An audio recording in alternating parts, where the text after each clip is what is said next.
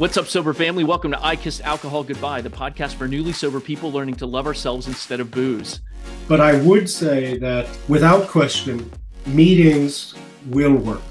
It doesn't mean you have to do them. My brother stopped drinking, never went to meetings, but uh, meetings will work. If you do go, yeah, it's not going to hurt you. It will. It will help you. Today, my guest is my friend Nick Roberts, a solid man of sobriety who describes himself as a high functioning alcoholic, and he wants to give us a dose of reality today uh, about how difficult sobriety can be, that uh, it's not all glitter and rainbows. And the theme of season four is also owning our own stories. So I'll be asking Nick to share about his experience in that area and how focusing on himself first has maybe helped him in his journey so far.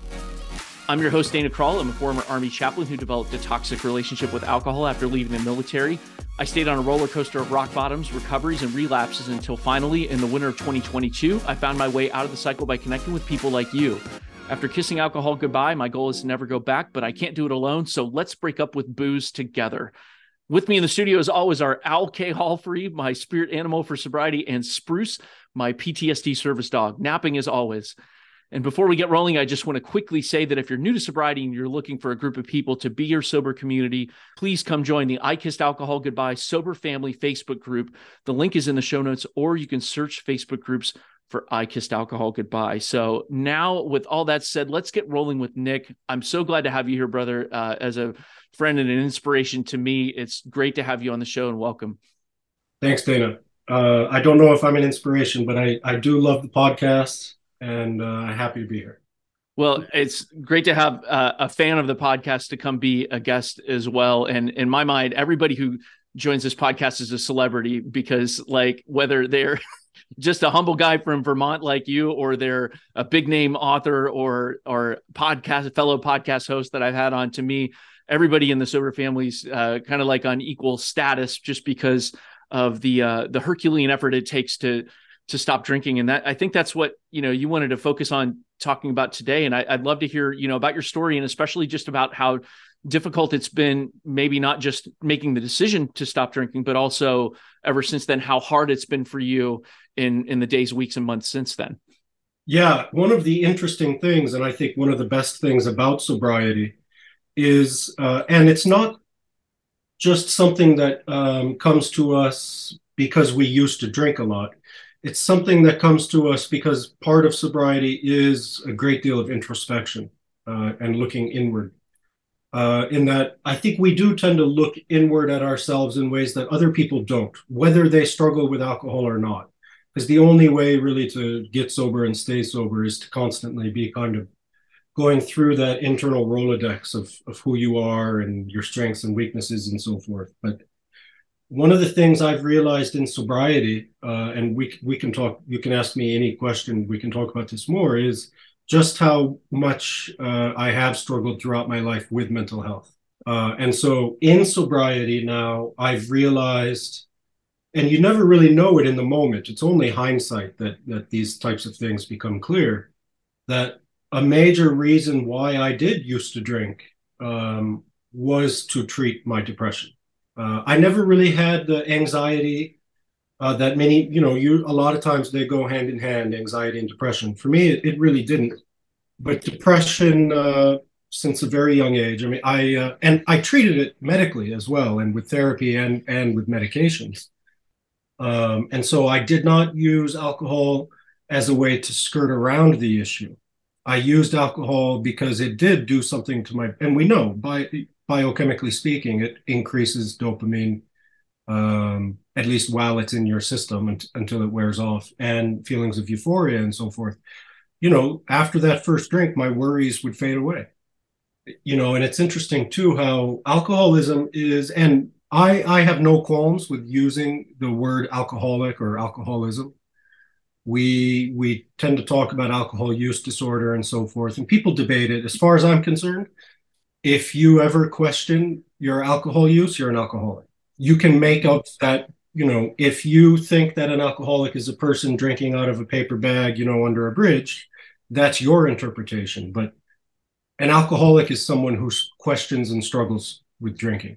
Um, you know, there's many types. But when would you say you first started to to feel like you were struggling with it? Like when would you say you first realized then that you were an alcohol an alcoholic by your definition?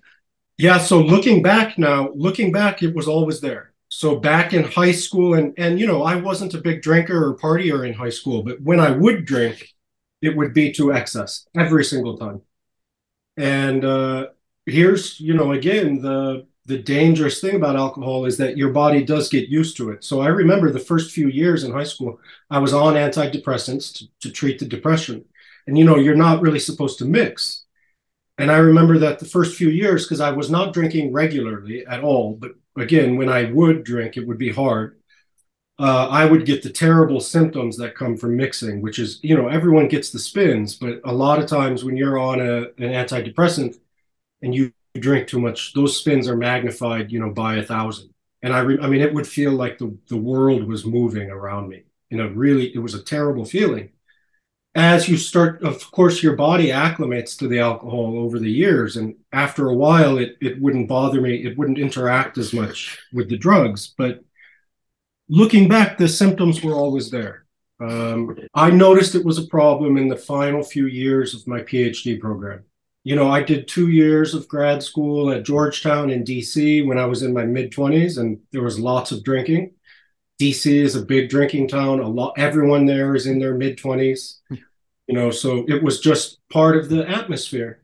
Um, and I never really questioned it, although I do remember I once had a conversation with a friend.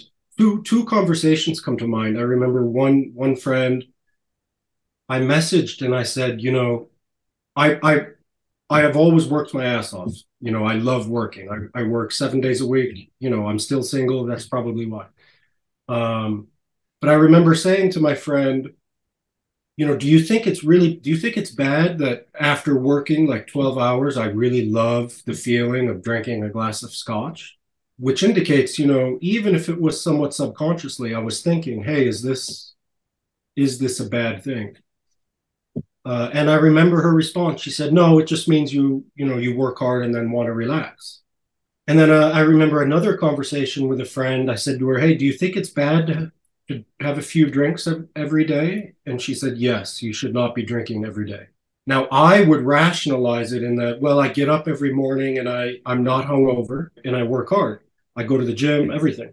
But what we know about the use of alcohol, the abuse of alcohol, is that it compounds over time. It will get worse over time, you know. So at 25, sure, I was able to wake up and get to work the next day. At 30, 31, I wasn't. You know, it, it starts to hurt the next morning. So the third year of my PhD program, I had to go travel the whole world for my dissertation research. And again, you know, a younger, young single man traveling the world There's a lot of booze. I had a lot of fun. It was, you know, I worked hard, but it was, you know, a lot of partying. And I remember when I came back from that, I never turned that party mode, travel the world off. And that's when it started. I realized, holy cow, I'm waking up. You know, I like to do the most of the, the bulk of my work early in the morning before other people wake up. And I, I remember thinking, I can't do that. It's getting in the way. Now, that doesn't mean I stopped. What I started doing was taking some hardcore bought from the internet uh, stimulants. So that boom, I wake up in the morning, the hangover is zapped, I have tons of energy, take coffee, you know, I can go to the gym uh, and drink then again at night. Um, so, you know, alcoholics, people who struggle and question with alcohol, they will look for every excuse under the sun to keep drinking and will also look for every way in, under the sun to keep drinking. You know, so for me, it was, yeah, I'm going to just take hardcore stimulants to get rid of my hangover so I can keep drinking. Yeah, and so it's it, there's always the justification, always the logistical figuring out how to make it. So it's not just the philosophical like I it's okay for me to keep doing this, but it's almost like we we find ways to make ourselves okay so that we can then again justify it, Absolutely. help justify philosophically, right? Yeah, you know, it is an addictive substance. Anyone who puts alcohol, ethanol in their body, uh, if they keep doing it, will get addicted.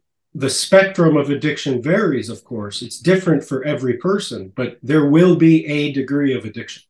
And so that makes it hard to stop, right? Various degrees of hard and various types of hard across that spectrum. But tell me, you know, before we press record, you had said life does not necessarily get easier or better when you stop. And so I'm most curious to hear about that part of your journey and and uh, how how did you come to the decision to stop and then how has it been since then?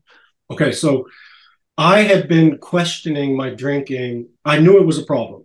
Um, you know 2019 you know i'm i have two more years left of my phd program. I i was aware that it was a problem because i was you know very hungover throughout the days not feeling well and I tried to stop. I made all sorts of different metrics and rules, you know, like, okay, I'm only going to socially drink. That never worked. And then I would say, okay, I'm just going to drop the hard liquor. I'll only drink beer, thinking, well, like, there's no way I can ever drink as much beer. You can't fit it in your stomach as I can, you know, whiskey. Uh, that never worked. Or I'll only drink when I date, you know, when I go on a date. That never worked the moment I knew it was that I had to do something, I remember it vividly, was my first semester in my current job as an assistant professor of history. I was teaching, we were about to have a discussion on a book that the students had been reading throughout the semester, one of my favorite books. It's a history of the American invasion and occupation of Iraq, told from the Iraqi perspective. And uh, I was so hungover that day, I didn't think I would I would be able to get out of my chair to even do anything. Yeah, you know, that morning I remember usually I would take one of those heavy duty stimulant pills to, to zap myself out of it. I took two, then I took another one right before class. I did end up getting through it, but I got home that night and I said, this, this has to stop. Because I had been extremely successful, uh, you know, and no one would have ever known what was going on. But I also had enough sense to know that I'm not going to beat this no one beats biology. It will kill you. So it was that day that where it it came to a stop for you ever since that, then? That day, um, it was the first week, it was December 6th, 2021. Uh, and I had seen Reframe, actually, so a girl that I had dated back at getting my PhD, who later came out as an alcoholic. And she used to post on her Instagram the Reframe stuff. And, you know, she had been like a year sober. And so that day I said, wow, what was the name of that app, you know, that I had seen? And I downloaded it. I started on Cutback uh, because I, I remember thinking, man, there's no way. So home for the holidays with family, a big trigger, you know, for a lot of people. I remember thinking, there's no way it's December 6th. I'm going to have the muscular memory and, you know, the cognitive fortitude and stuff to go through Christmas after a few weeks totally sober. So I started on cutback, and for a few weeks it worked, you know. And then Christmas, I went off the rails. I drank a ton, but then came back December 26th. I switched to alcohol free, and uh, yeah, it was great. I've been on Reframe ever since, except for a few months into that last year. So that would have been 2022. I and this is where I say, you know, the dose of reality. I I fell into that trap of oh, a slip is no big deal, fall forward, you know, and I had a slip and then I said, no big deal, you know, fall forward. Well, I started thinking, hey, if it's not such a big deal, then I'll have another slip. Yeah. Fall forward, you know. Well, you fall forward right into the bottle. And so it turned into a relapse. So it's not that you beat yourself up for slipping, it's that you assess how and why did this happen? And then how do I make sure it never happens again? How have you in the month since then remained alcohol free and and what was the, that assessment like and how have you been coming through? Because you know you've described to me again before we before we started talking on the show here that you know every day has been hard and yeah. that it's still a struggle for you and that uh, it's yeah. I think there can be an assumption out there that by default when you stop drinking your life will magically improve now, certain things will improve without question. Your blood pressure will improve. Uh, it might, if you have elevated blood pressure, it might stay high for other reasons, but not drinking, not having alcohol is 100%, no exceptions, a good thing for your body. Yeah. You know, uh, it is your liver will improve. You know, you will save money. Yeah. So there, there are aspects of life that will, if you stop drinking, will improve. But it doesn't necessarily mean, like in my case, that my depression is going to disappear because, in fact, my depression has gotten worse.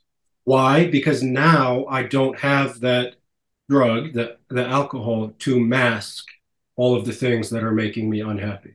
Now I'm, I'm on medication that keeps me at a, at a certain level, right, from sinking too low.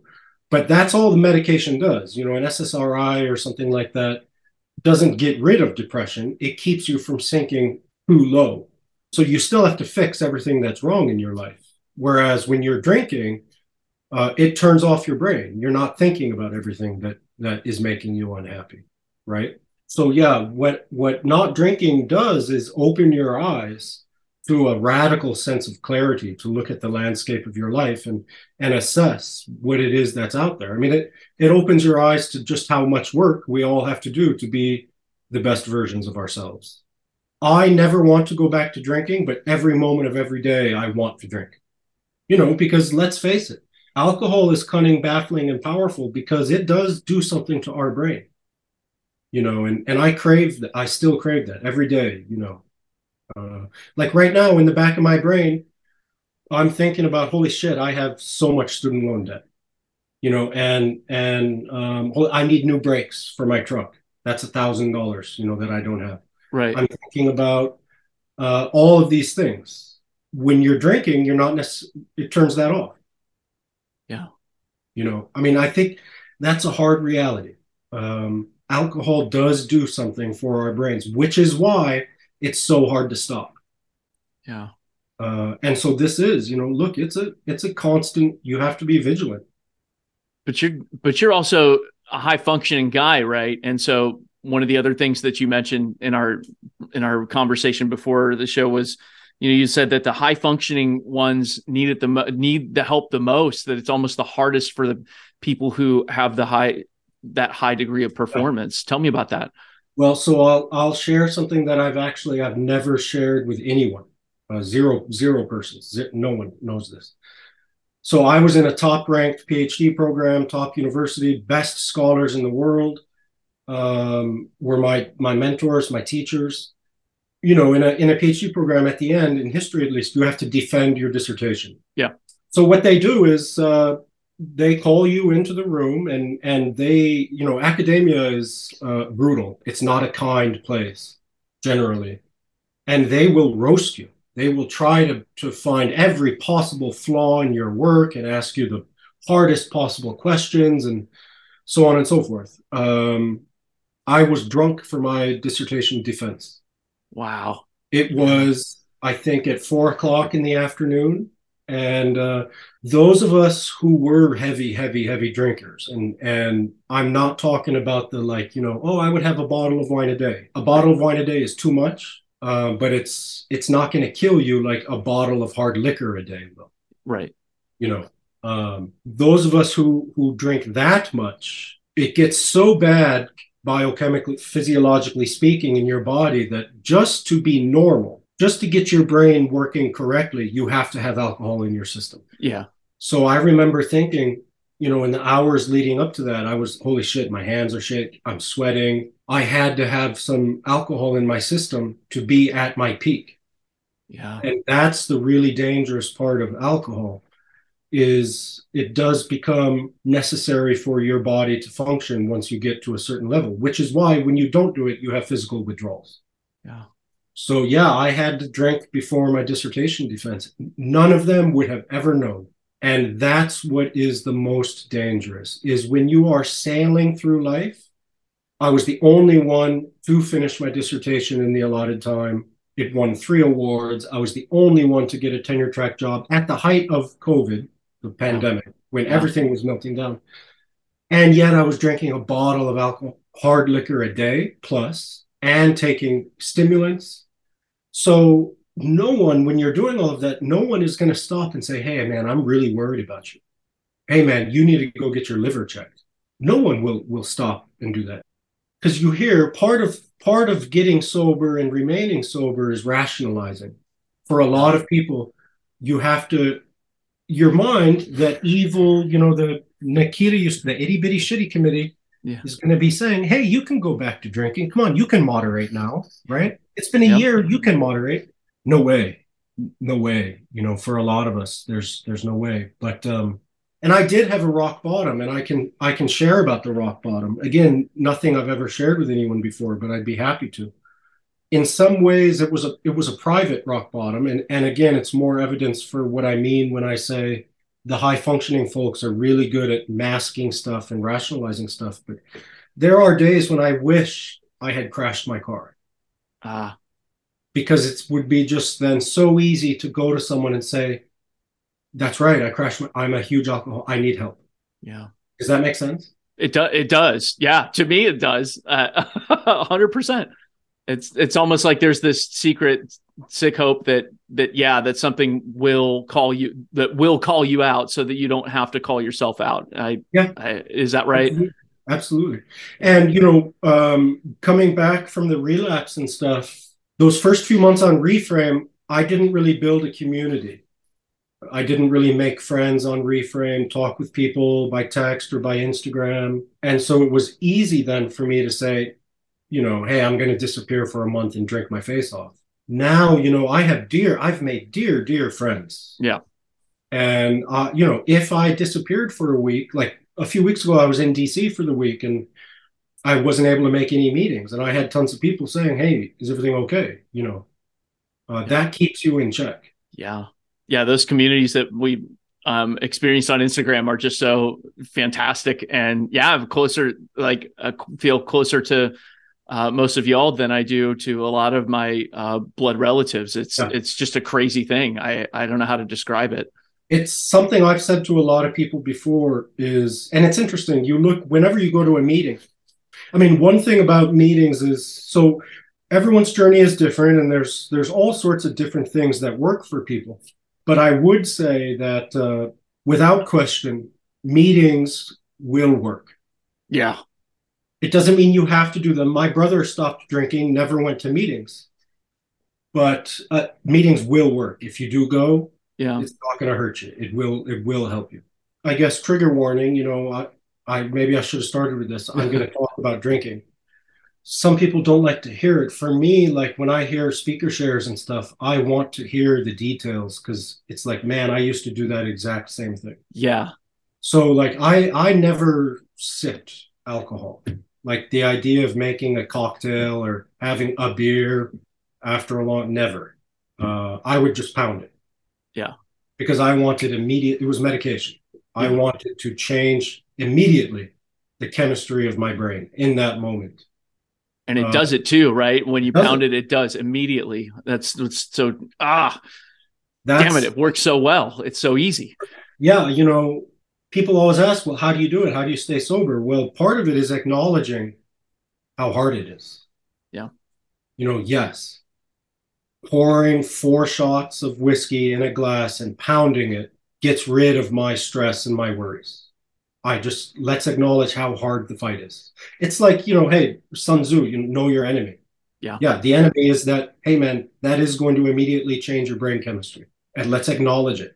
Um, you know, you can't fight something, you can't you can't change something if you don't really fundamentally acknowledge it and understand it. And and for me, a big part of this was you know why did i always want to do that well it worked and you know in that moment it was also killing me you know, and again, going back to the high functioning thing, like no one is going to beat biology. You know, it will catch up to you sooner or later in one, in some shape or form. You know, there was only a matter of time before I sent a, an email to a student that was garbled and the student checked in. you know, hey, is, is Professor Roberts okay? You know, yeah. it's only a matter of time before something like that happens.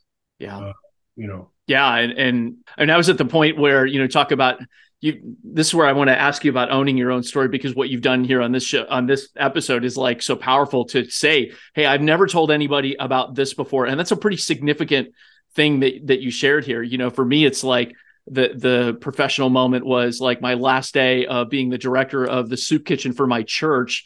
You know, I show up to work drunk um well i guess i was i guess i wasn't drunk i was i was buzzed but i drove into work buzzed um and have after having been drunk you know just a few hours prior and you know like end up being escorted by because because i had these this crazy plan to leave that day and my um, veteran friend who was our police, our special duty police officer that day, intervened and and said, "Hey, are you okay?" Right, and and I could you know, because he knew something was off. And then I kind of spilled the beans. I had this crazy plan. I had two thousand dollars in my pocket and my passport, and like I was going off the grid that day. I was going to get on a plane and try to disappear. I had a burner phone and everything.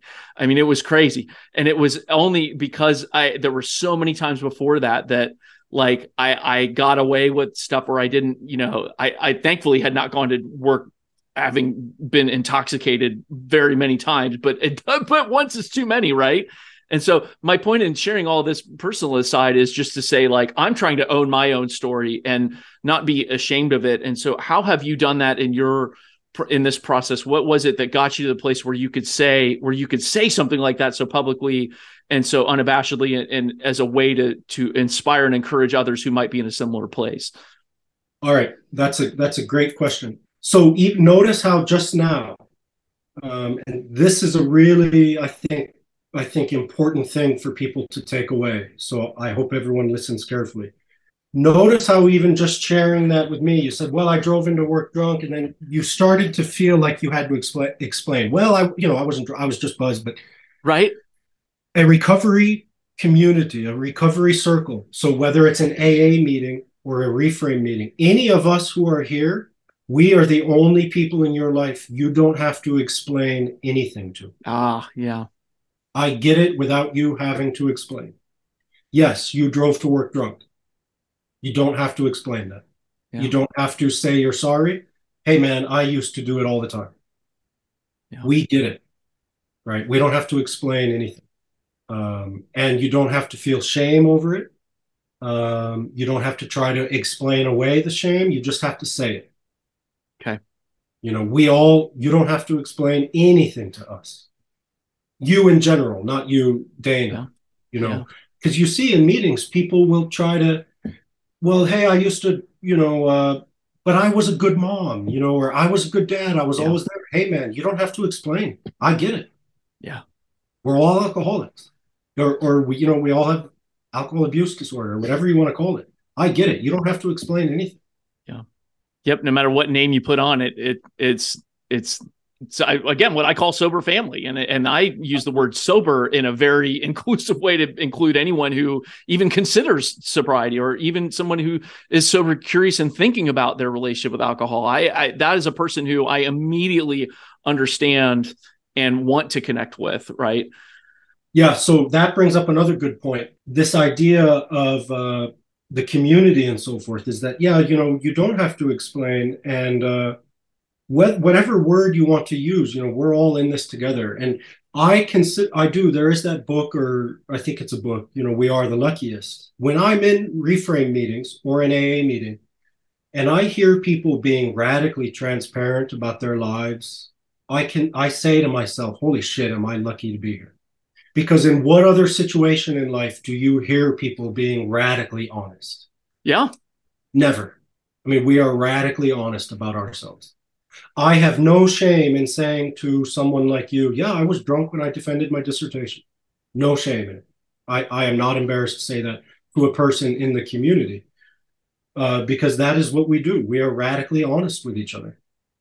Yeah, in a world where you know, in, in the the social media age, where it's all about you know putting up the the best front possible. Oh, yeah. and uh, you know it's it's i think i find that strangely ironic that that's where i because i despise social media. I say that all the time but like instagram is, has been the saving grace for for me because i've met people like you through instagram and you know from all over the world. Uh, and it's just mind-blowing to me that the thing that is the most vain can be the most vain and toxic uh, medium is also the one that has been redeemed and turned around for good by the sober community it's so true. And and I want to talk more about social media. I want to talk more about Instagram in particular, but you asked me about, you know, owning my story. Part of owning my story was as as I said, you know, a few minutes ago was acknowledging the problem, the severity of the problem. Um, and and part of that was, hey, I'm an alcoholic. So it doesn't mean I go around saying it to people. It doesn't mean in reframe meetings I say, hey, my name is Nick, I'm an alcoholic. But I had to acknowledge, you know, I can never go back to that. Yeah. Um, and so that moment came. It was during my, you know, I slipped and and then turned into what I call a relapse. Um, I had to go to. It was this past summer, early summer. I had to go to Spain. I say I had to go to Spain. I I was flown to Spain, um, northern Spain, the Basque country, because I received an award, an award from an academic association, and uh, I'll never forget. It was almost by default walking through the duty free, bought two bottles of really nice scotch. Get to my hotel room there, beautiful hotel room, pounded the first bottle of scotch. Didn't even leave my hotel room. And that opened up the next one. I woke up the next morning when I had to give a presentation and be around people and so forth. I I have never felt sicker, and I've been pretty darn sick, you know, in other parts of the world and stuff. I I thought I was dying. Yeah. I was dripping in sweat. I mean, dripping in sweat. I was shaking. Uh, I thought I was going to throw up. It felt like a knife was being shoved through my head. And I remember just thinking, there's what the hell am I going to do? Yeah. There's no way I can go, I can cancel this thing. They just flew me out here. There's people waiting to hear from me and see me and so forth. I just, yeah. So I got in the shower and, and, uh, I filled my briefcase up with paper towels from the hotel room and uh, like a hand towel because I was sweating so much. I get to the the symposium area and I told everyone because people were like, "Hey, are you okay? You know, it looks like you just got out of the shower. You're sweating so much." I said, "Yeah, I'm. I, I must be food poisoning, you know, or plane airplane food. You know, um, alcoholics are really good at three things: they're really good at drinking. They're really good at knowing when other people are, you know, drinking, and they're really good at lying about their drinking. Yeah. So here I was. Oh my God, play, food poisoning from the airplane. I'm fine, you know. So I keep this at my desk. This is one of those paper towels that I was just wiping the sweat away during this event. That was my rock bottom. Mm. Uh, and I often say to people, um, you know, because you'll hear people say, well, I never had a rock bottom. Yes, you did. Otherwise, you wouldn't be in a reframe meeting. So everyone has a rock bottom. Everyone's rock bottom is different. Those two statements are true. They're not contradictory. Yeah. Your rock bottom is whenever you decide to stop. Yeah. You know, I, I, I really, I don't think anyone can disagree with that. Everyone has a bottom where they say enough is enough. Let's just be honest. Let's just, again, a dose of reality everyone has a moment where they say, shit, I can't do this anymore. Yeah. And yeah, so I keep this at my desk. And when those demons come, hey, it's Friday, you know, I had a great week. I can just have one drink, fall for it. No way, man. Yeah. I'll go right back to that. Uh, so my story is, hey, I was I highly functioning? Yes. Uh, did it ever get in the way of a relationship? Uh, no. Uh, did it ever get in the way of my professional career? No. Am I a terrible alcoholic? 100%. I had to, you know, fully come to grips with that.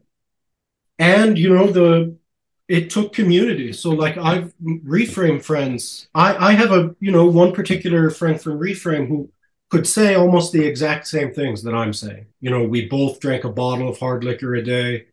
You know, no one would have ever known.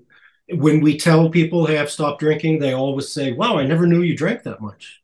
Yeah you know so part of the owning your story too is knowing that as i often say to people i say hey you're not a snowflake what do i it doesn't mean soft or anything it means every snowflake is unique right? There are no two snowflakes that are the exact same. Right. You're not that unique. You're not that special. Someone else has struggled with alcohol just like you. Yeah. So part of owning my story has been seeing hey my story's not that unique. I'm not that special. And part of that is there's great power in acknowledging that because you part of the reason why I think we want to kind of hide and I don't want anyone to find out, you know, like now I tell my colleagues, hey, last year I stopped drinking. Part of the power of coming to grips with it and and and staying sober is knowing that, hey man, it's really not that big. So you drink a lot, you used to drink a lot. Okay. So have most people throughout all of human history. Yeah. I mean, there's nothing unique about that, you know. Uh, that highly addictive, yeah, highly addictive substance, right? So, I mean, yeah, uh, Um, so yeah, part of owning your story is first off, yes, and we have to acknowledge that there are unique things about everyone's journey, right? On the other hand, part of recovering is knowing that there are people out there just like you. And so there's nothing to be ashamed about. Yeah. You know, hey, you showed up at work drunk one day, so did I. Yeah. And I think, I mean, I'm a pretty darn good person. It, it doesn't mean you're a bad person. It means you're a human being who became addicted to a substance that is addictive. Yeah. And is ever present. It's everywhere. Everywhere. Uh, so I think a major part of owning your story is this dose of reality. Hey, your story's not that, you know, you're not, not different from anyone else. It's okay to say, yeah, I struggle with alcohol. And in fact, I've told colleagues, you know, when they when I stopped drinking, I now have two colleagues who also stopped. I never said anything. And again, this goes back to I don't do the AA program, but there's beautiful wisdom in the program. Like, you know, they say, uh, you know, we don't promote what we do. We just want to attract, you know, by who we are. So yeah. walk the walk. So, you know, my call when they saw that, hey, yeah, I'm no more hangovers and I'm saving tons of money and yeah, they stopped drinking too, you know? Because even and and bet your bottom dollar there's millions of people out there even if they don't ever start a program like reframe or aa or smart or anything they're questioning their drinking. Millions. Millions. At least. Yeah. Yeah. Yeah. And and so what would you say to that you know uh, in closing what would you say to that person who's listening who is in that that spot that you just described what would your what would your key takeaway message be uh, go to meetings. Okay. Go to meetings and, and talk to people. Because meetings will work, right? Meetings will work. I mean, yeah, there's no way a, a meeting is going to harm you or like lead to something bad in your life. It, it will be a good thing. Look, we live in an era now of just information bullshit overload. Yeah. You know, let's cut to the chase. Don't drink. You know, uh, I'm on day one. Every day I'm on day one. Yes, sir. There it My is. My goal is uh, I'm going to bed tonight sober. Yeah. Yeah. All in the same day, right? That's the been something that I've tried to keep in the forefront of my mind that just because I'm at day I just hit 13 months a couple days ago, that doesn't mean anything. It's it's all about what am I doing today? And am I gonna am I gonna drink today or not? And uh, I can say uh, that I'm not I'm not gonna drink with you today. So there you I got some accountability. right. Well, thanks for joining us on this episode of I Kissed Alcohol Goodbye. Um, until you. next time, uh, Owl, Spruce, and Nick and I uh, right. bid you all adieu, and we send you our sober love by saying goodbye, alcohol, and hello, life. Much love to you all, and peace.